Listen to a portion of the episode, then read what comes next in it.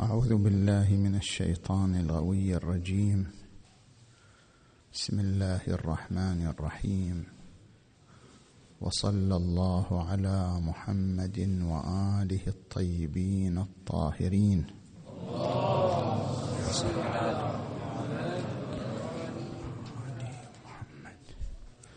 بسم الله الرحمن الرحيم. ألف لاميم تلك آيات الكتاب الحكيم. هدى ورحمة للمحسنين الذين يقيمون الصلاة ويؤتون الزكاة وهم بالآخرة هم يوقنون. صدق الله العلي العظيم. وصل الكلام إلى هذه الآية المباركة وهي قوله عز وجل الذين يقيمون الصلاة ويؤتون الزكاة وهم بالآخرة هم يوقنون. وذكرنا أن في هذه الآية عدة محاور. مضى الكلام في المحور الأول. المحور الثاني أن هذه الآية من مصاديق ظاهرة التكرار في آيات القرآن الكريم حيث إن هذه الآية تكررت في الآية الرابعة من سورة لقمان وفي الآية الثالثة من سورة النمل. وظاهرة التكرار في القرآن الكريم أو في آيات القرآن الكريم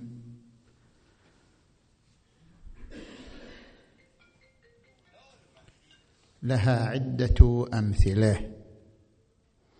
منها قوله تعالى أولئك على هدى من ربهم وأولئك هم المفلحون حيث تكررت في سورة لقمان وفي سورة البقرة. ومنها قوله تعالى وألقى في الأرض رواسي أن تميد بكم حيث تكررت في سورة لقمان وفي سورة النحل.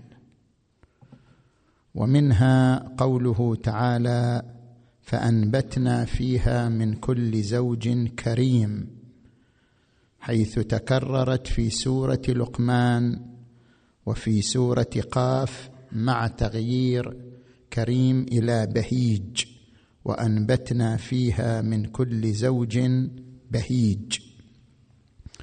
ومنها قوله تعالى ومن يشكر فإنما يشكر لنفسه ومن كفر فإن الله غني حميد حيث تكررت في سورة لقمان وفي سورة النمل بدل بل حميد كريم فإن ربي غني كريم.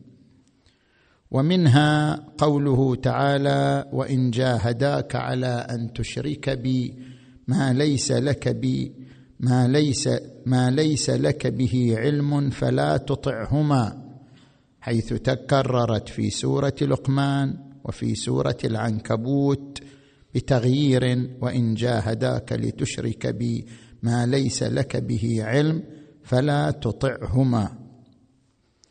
وعدة آيات من هذا القبيل تكررت في سور القرآن الكريم.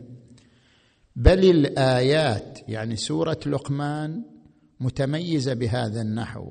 بل الآيات المتكررة في سورة لقمان بالنسبة إلى غيرها من السور ثمانية وعشرون آية تكررت في سورة لقمان وفي غيرها من سور القرآن الكريم. وظاهرة التكرار في آيات القرآن الكريم أصبحت محل إثارة وبحث لدى كثير من الباحثين والمعلقين والمحققين في مجال تفسير القرآن الكريم. وقد اعتبرها بعض من ليس من الإسلام بمش بشبهة واردة على القرآن الكريم. وتقرير هذه الشبهة بعدة وجوه. الوجه الأول إن التكرار إما لجهل أو عجز عن التجديد أو عبث أو للتأكيد وهو لغو والجميع منزه عنه الله تبارك وتعالى فهذا يعني أن التكرار في القرآن الكريم علامة على بشرية القرآن وأن القرآن صياغة بشرية وليس صياغة سماوية. وذلك لأن منشأ التكرار إما الجهل والغفله عن التكرار وهذا مما يمتنع على الله عز وجل. وإما للعجز عن الإتيان بمعنى جديد أو بصياغة جديدة للمعنى نفسه وهذا أيضا مما يمتنع على الله تبارك وتعالى. أو أن التكرار للعبث من دون أية من دون أي هدف منظور فيه وهذا يتنافى مع كونه تبارك وتعالى حكيما مطلقا.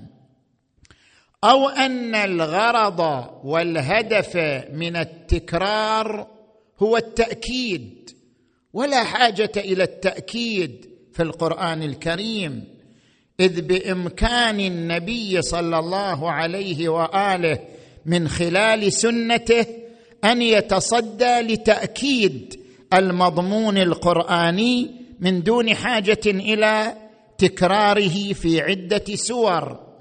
أو لو تصورنا أن هناك هدفا من تكرار الآيات القرآنية وهو التأكيد فإن هذا الهدف يتحقق بتكرار الآية مرة أو مرتين.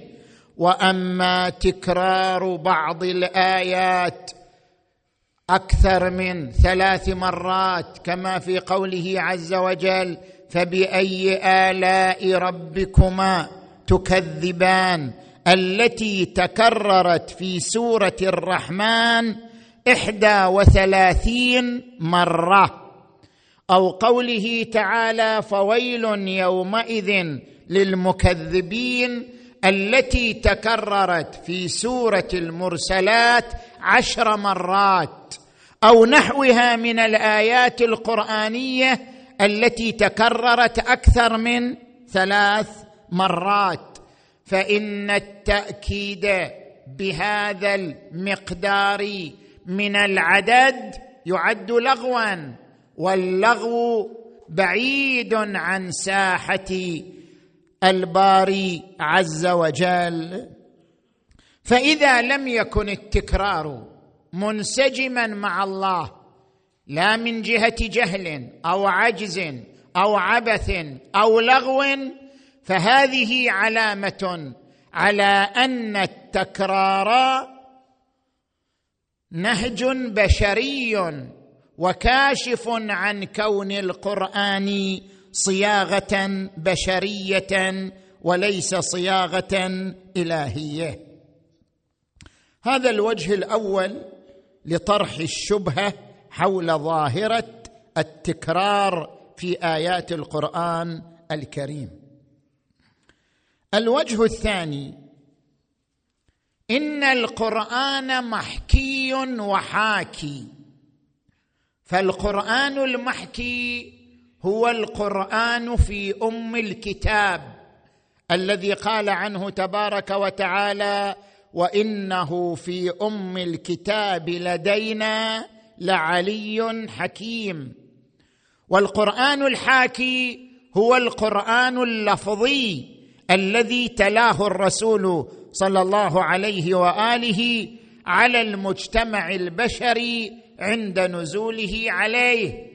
قال تبارك وتعالى نزل به الروح الأمين على قلبك لتكون من المنذرين بلسان عربي مبين. وبالتالي فالتكرار إما في القرآن المحكي أو في القرآن الحاكي. فإن كان التكرار في القرآن المحكي فهذا خلف قوله تعالى وإنه في أم الكتاب لدينا لعلي حكيم. فإن ظاهره أن القرآن في أم الكتاب علي عن نيل العقول وبعيد عن إدراك الأذهان البشرية.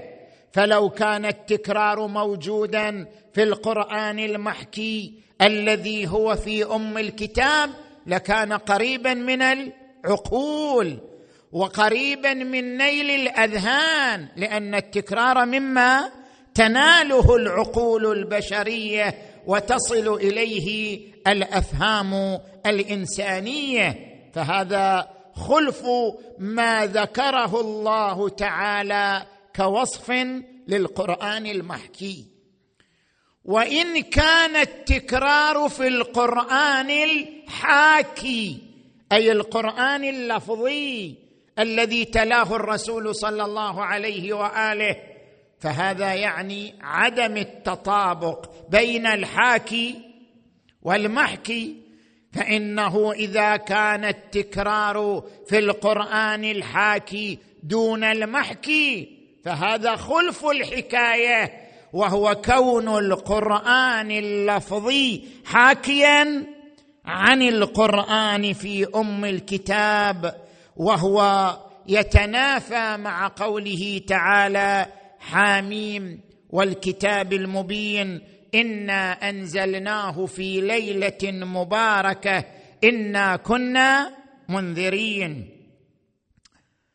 الوجه الثالث لتقرير هذه الشبهة إن التكرار في آيات القرآن الكريم موجب للتهافت بين مضامين القرآن الكريم. فإن الله عز وجل يقول في آية أفلا يتدبرون القرآن ولو كان من عند غير الله لوجدوا فيه اختلافا كثيرا. والاختلاف ليس ملحوظا في الآية على نحو الموضوعية بل هو كناية عن الخلل. فكأنه قال فلو ك ولو كان من عند غير الله لوجدوا فيه خللا. والاختلاف مصداق من مصاديق الخلل. وإلا فالخلل قد يحصل بالاختلاف وقد يحصل بالزيادة وقد يحصل بالنقص وقد يحصل بأنحاء أخرى ومصاديق أخرى. فوجود التكرار في الآيات القرآنية خصوصا مع تعدده بأكثر من ثلاث مرات يعد نحوا من الزيادة والزيادة خلل لا ينسجم مع قوله لوجدوا فيه اختلافا كثيرا. فما هو الجواب عن هذه الشبهة ال- التي سجلت أمام ظاهرة التكرار في آيات القرآن الكريم؟ الجواب عن ذلك يبتني على مقدمتين. المقدمة الأولى إن هناك فرقا بين مرحلة الإحكام ومرحلة التفصيل حيث وصف القرآن الكريم نفسه بأنه مر بمرحلتين مرحلة الإحكام ومرحلة التفصيل. فقال تبارك وتعالى كتاب أحكمت آياته ثم فصلت من لدن حكيم خبير. وقال تبارك وتعالى كتاب فصلت آياته قرآنا عربيا لقوم يعلمون. فهو في المرحلة الأولى أي مرحلة الإحكام حقائق ملكوتية وليس الفاظا ولا لغة ولا كلمات. وإنما هو حقائق ملكوتية أودعها الله تبارك وتعالى في اللوح المحفوظ المعبر عنه بأم الكتاب بل هو قرآن مجيد في لوح محفوظ. فهو في هذا الوعاء المعبر عنه بأم الكتاب لا تكرار فيه. لأنه لا لغة له ولا ألفاظ له.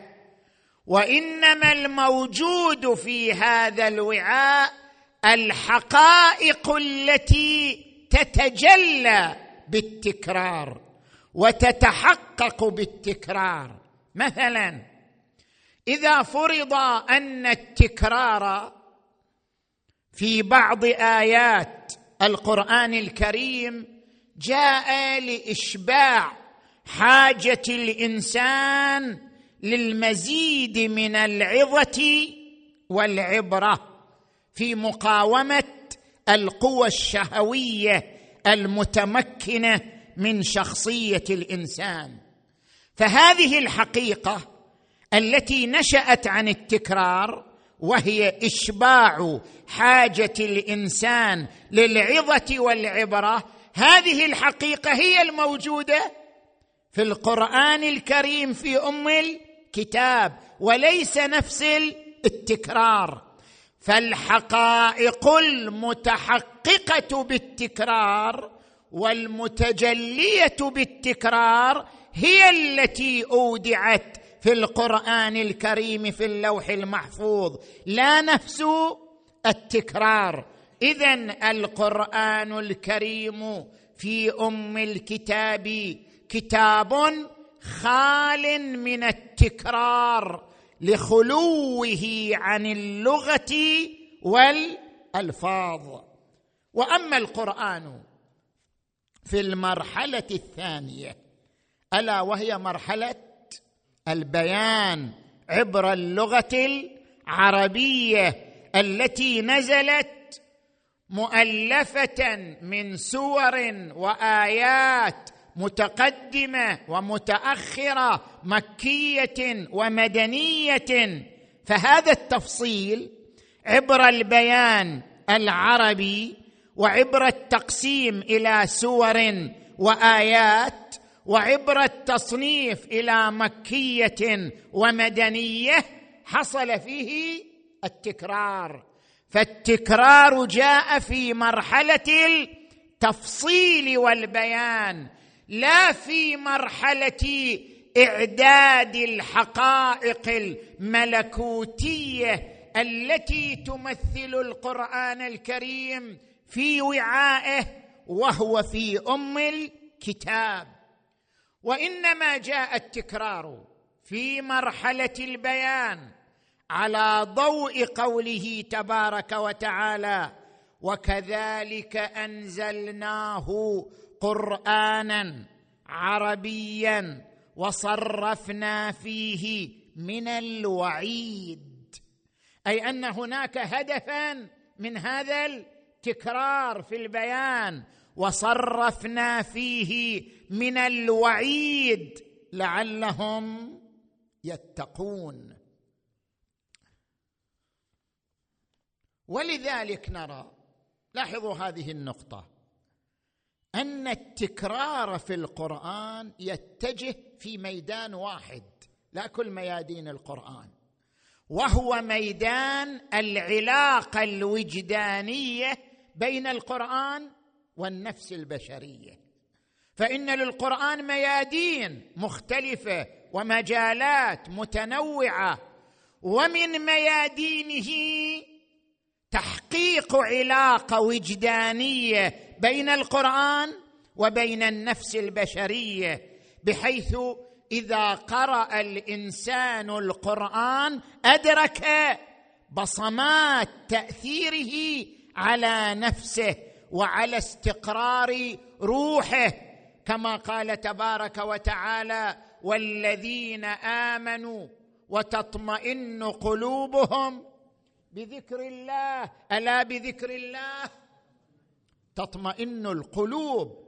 ففي هذا الميدان ميدان العلاقة الوجدانية بين القرآن الكريم وبين النفس البشرية جاء القرآن محفوفا بالتكرار لتحقيق أكبر طاقة من التأثير الوجداني للقرآن على النفس البشرية كما في قوله تبارك وتعالى وإذا سمعوا ما أنزل إلى الرسول ترى أعينهم تفيض من الدمع مما عرفوا من الحق. يقولون ربنا آمنا فاكتبنا من الشاهدين. بخلاف ميدان التقنين فإن في القرآن كما أحصينا تسعمائه آية تتعرض للأحكام والتشريعات وتمثل لائحة التشريع في الدين الإسلامي. ولا نرى للقرآن في هذا الميدان أية تكرار لأنه مقام تقنين وتشريع ووضع للحدود و وبيان للقوانين ولا ينسجم التكرار مع مقام التقنين والتشريع مما يرشد إلى أن للتكرار هدفا بيانيا يتعلق بميدان دون ميدان وبمجال دون مجال كما يلاحظ ذلك من خلال استقراء آيات القرآن الكريم. هذا بالنسبة إلى المقدمة الأولى. المقدمة الثانية. إن التكرار في القرآن على نوعين تكرار المعنى وتكرار اللفظ. فالأول وهو تكرار المعنى كتكرار قصص الأنبياء. حيث كرر القرآن قصة موسى. بل ذكر القرآن موسى مئة وعشرين مرة أكثر من أي نبي آخر. وذكر القرآن نوح خمسا وعشرين مرة. وكرر قصة آدم وكرر قصة عيسى وغيرها من القصص التي تعرض إليها القرآن الكريم. والملاحظ هنا أن هناك عدة أهداف من تكرار القصص في القرآن الكريم. الهدف الفني والهدف التعليمي والهدف التربوي والهدف الإعلامي. الهدف الأول ألا وهو الهدف الفني. وهو بيان إعجاز القرآن الكريم. فإن القرآن عندما يتصدى لتكرار قصة واحدة لكن بأساليب متنوعة مع كون كل أسلوب منسجما مع سياق معين يختلف عن سياق عرض القصة في مكان آخر. بحيث لا يتحقق الملل ولا السأم عند استماع القصة الواحدة بهذه الأساليب المتنوعة المتعددة في سياقاتها وأغراضها وأهدافها فإن هذه ظاهرة من ظواهر إعجاز القرآن الكريم. ولذلك قال تبارك وتعالى فأتوا بسورة مثله. الهدف الثاني الهدف التعليمي وهو بيان مواطن التحريف والتشويه في عرض قصص الأنبياء في الكتب السابقة. فإن الكتب السابقة تعرضت أيضا لقصص الأنبياء من يوم آدم إلى يوم عيسى بن مريم عليه وعلى نبينا وآله أفضل الصلاة والسلام. فاستعراض القرآن لقصص الأنبياء بأساليب مختلفة لبيان مواطن التحريف والتشويه التي وقعت على الأنبياء ومواقفهم في كتب في الكتب السابقة كالأناجيل وغيرها. ولذلك يقول القرآن الكريم مصدقا لما بين يديه من الكتاب ومهيمنا عليه. فهو من جهة يصدق مواطن الاتفاق في هذه الكتب. ومن جهة أخرى يكون ميزانا لبيان مواطن التشويه والتحريف فيها كما عبر عن نفسه بقوله ومهيمنا عليه الهدف الثالث الهدف التربوي وهو اتخاذ العظة والعبرة بقراءة تاريخ البشرية منذ يوم آدم إلى يوم النبي صلى الله عليه وآله. واستنطاق أحداث هذا التاريخ البشري من أجل ربط الماضي بالحاضر تمهيدا للمستقبل. كما قال تبارك وتعالى لقد كان في قصصهم عبرة لأولي الألباب. الهدف الإعلامي أنا سأنتهي. أنا قلت للشيخ أنا سبع ونص أنتهي. أتأخر لكن أنتهي في نفس الوقت. سبعه ونص. نعم. الهدف الرابع الهدف الإعلامي وهو معرفة السنن الاجتماعية التي تحكم مسيرة تاريخ الإنسان ومقدار تأثيرها على صعوده أو نزوله تألقه أو هبوطه. قال تبارك وتعالى وهو يتحدث عن السنن الاجتماعية طبعا في كل قصة ونفس القصة يعرضها مرة أخرى لكن يذكر ضمنها سنة من السنن الاجتماعية التي ينبغي الالتفات إليها. قال تبارك وتعالى قد خلت من قبلكم سنن فسيروا في الأرض فانظروا كيف كان عاقبة المكذبين. وقال تبارك وتعالى يريد الله ليبين لكم ويهديكم سنن الذين من قبلكم.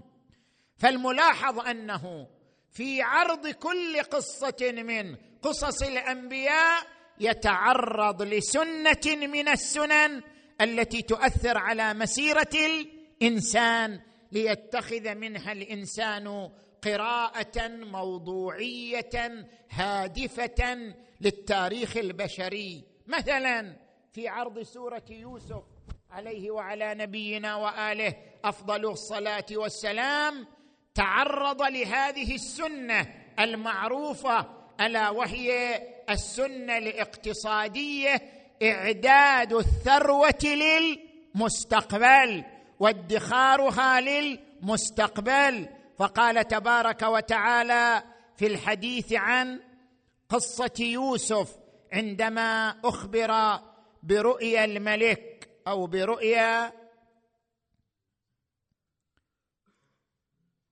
أو برؤيا العزيز عزيز مصر.